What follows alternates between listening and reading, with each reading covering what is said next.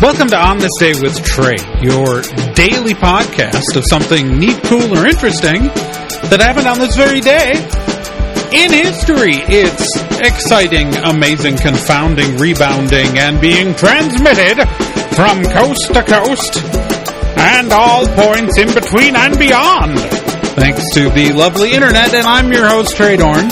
And today, today is February 23rd the 23rd day of February. Let's talk about what happened on this day.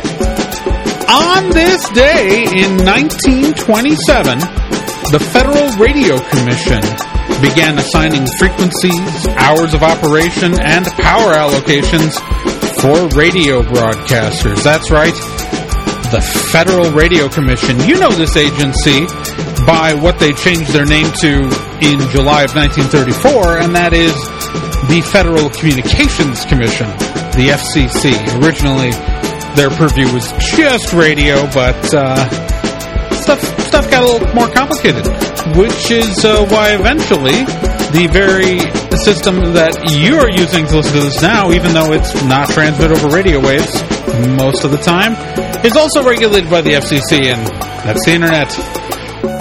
Of course, if you're using a wireless device, you are using it over radio waves. So I guess it, I guess it kind of makes sense.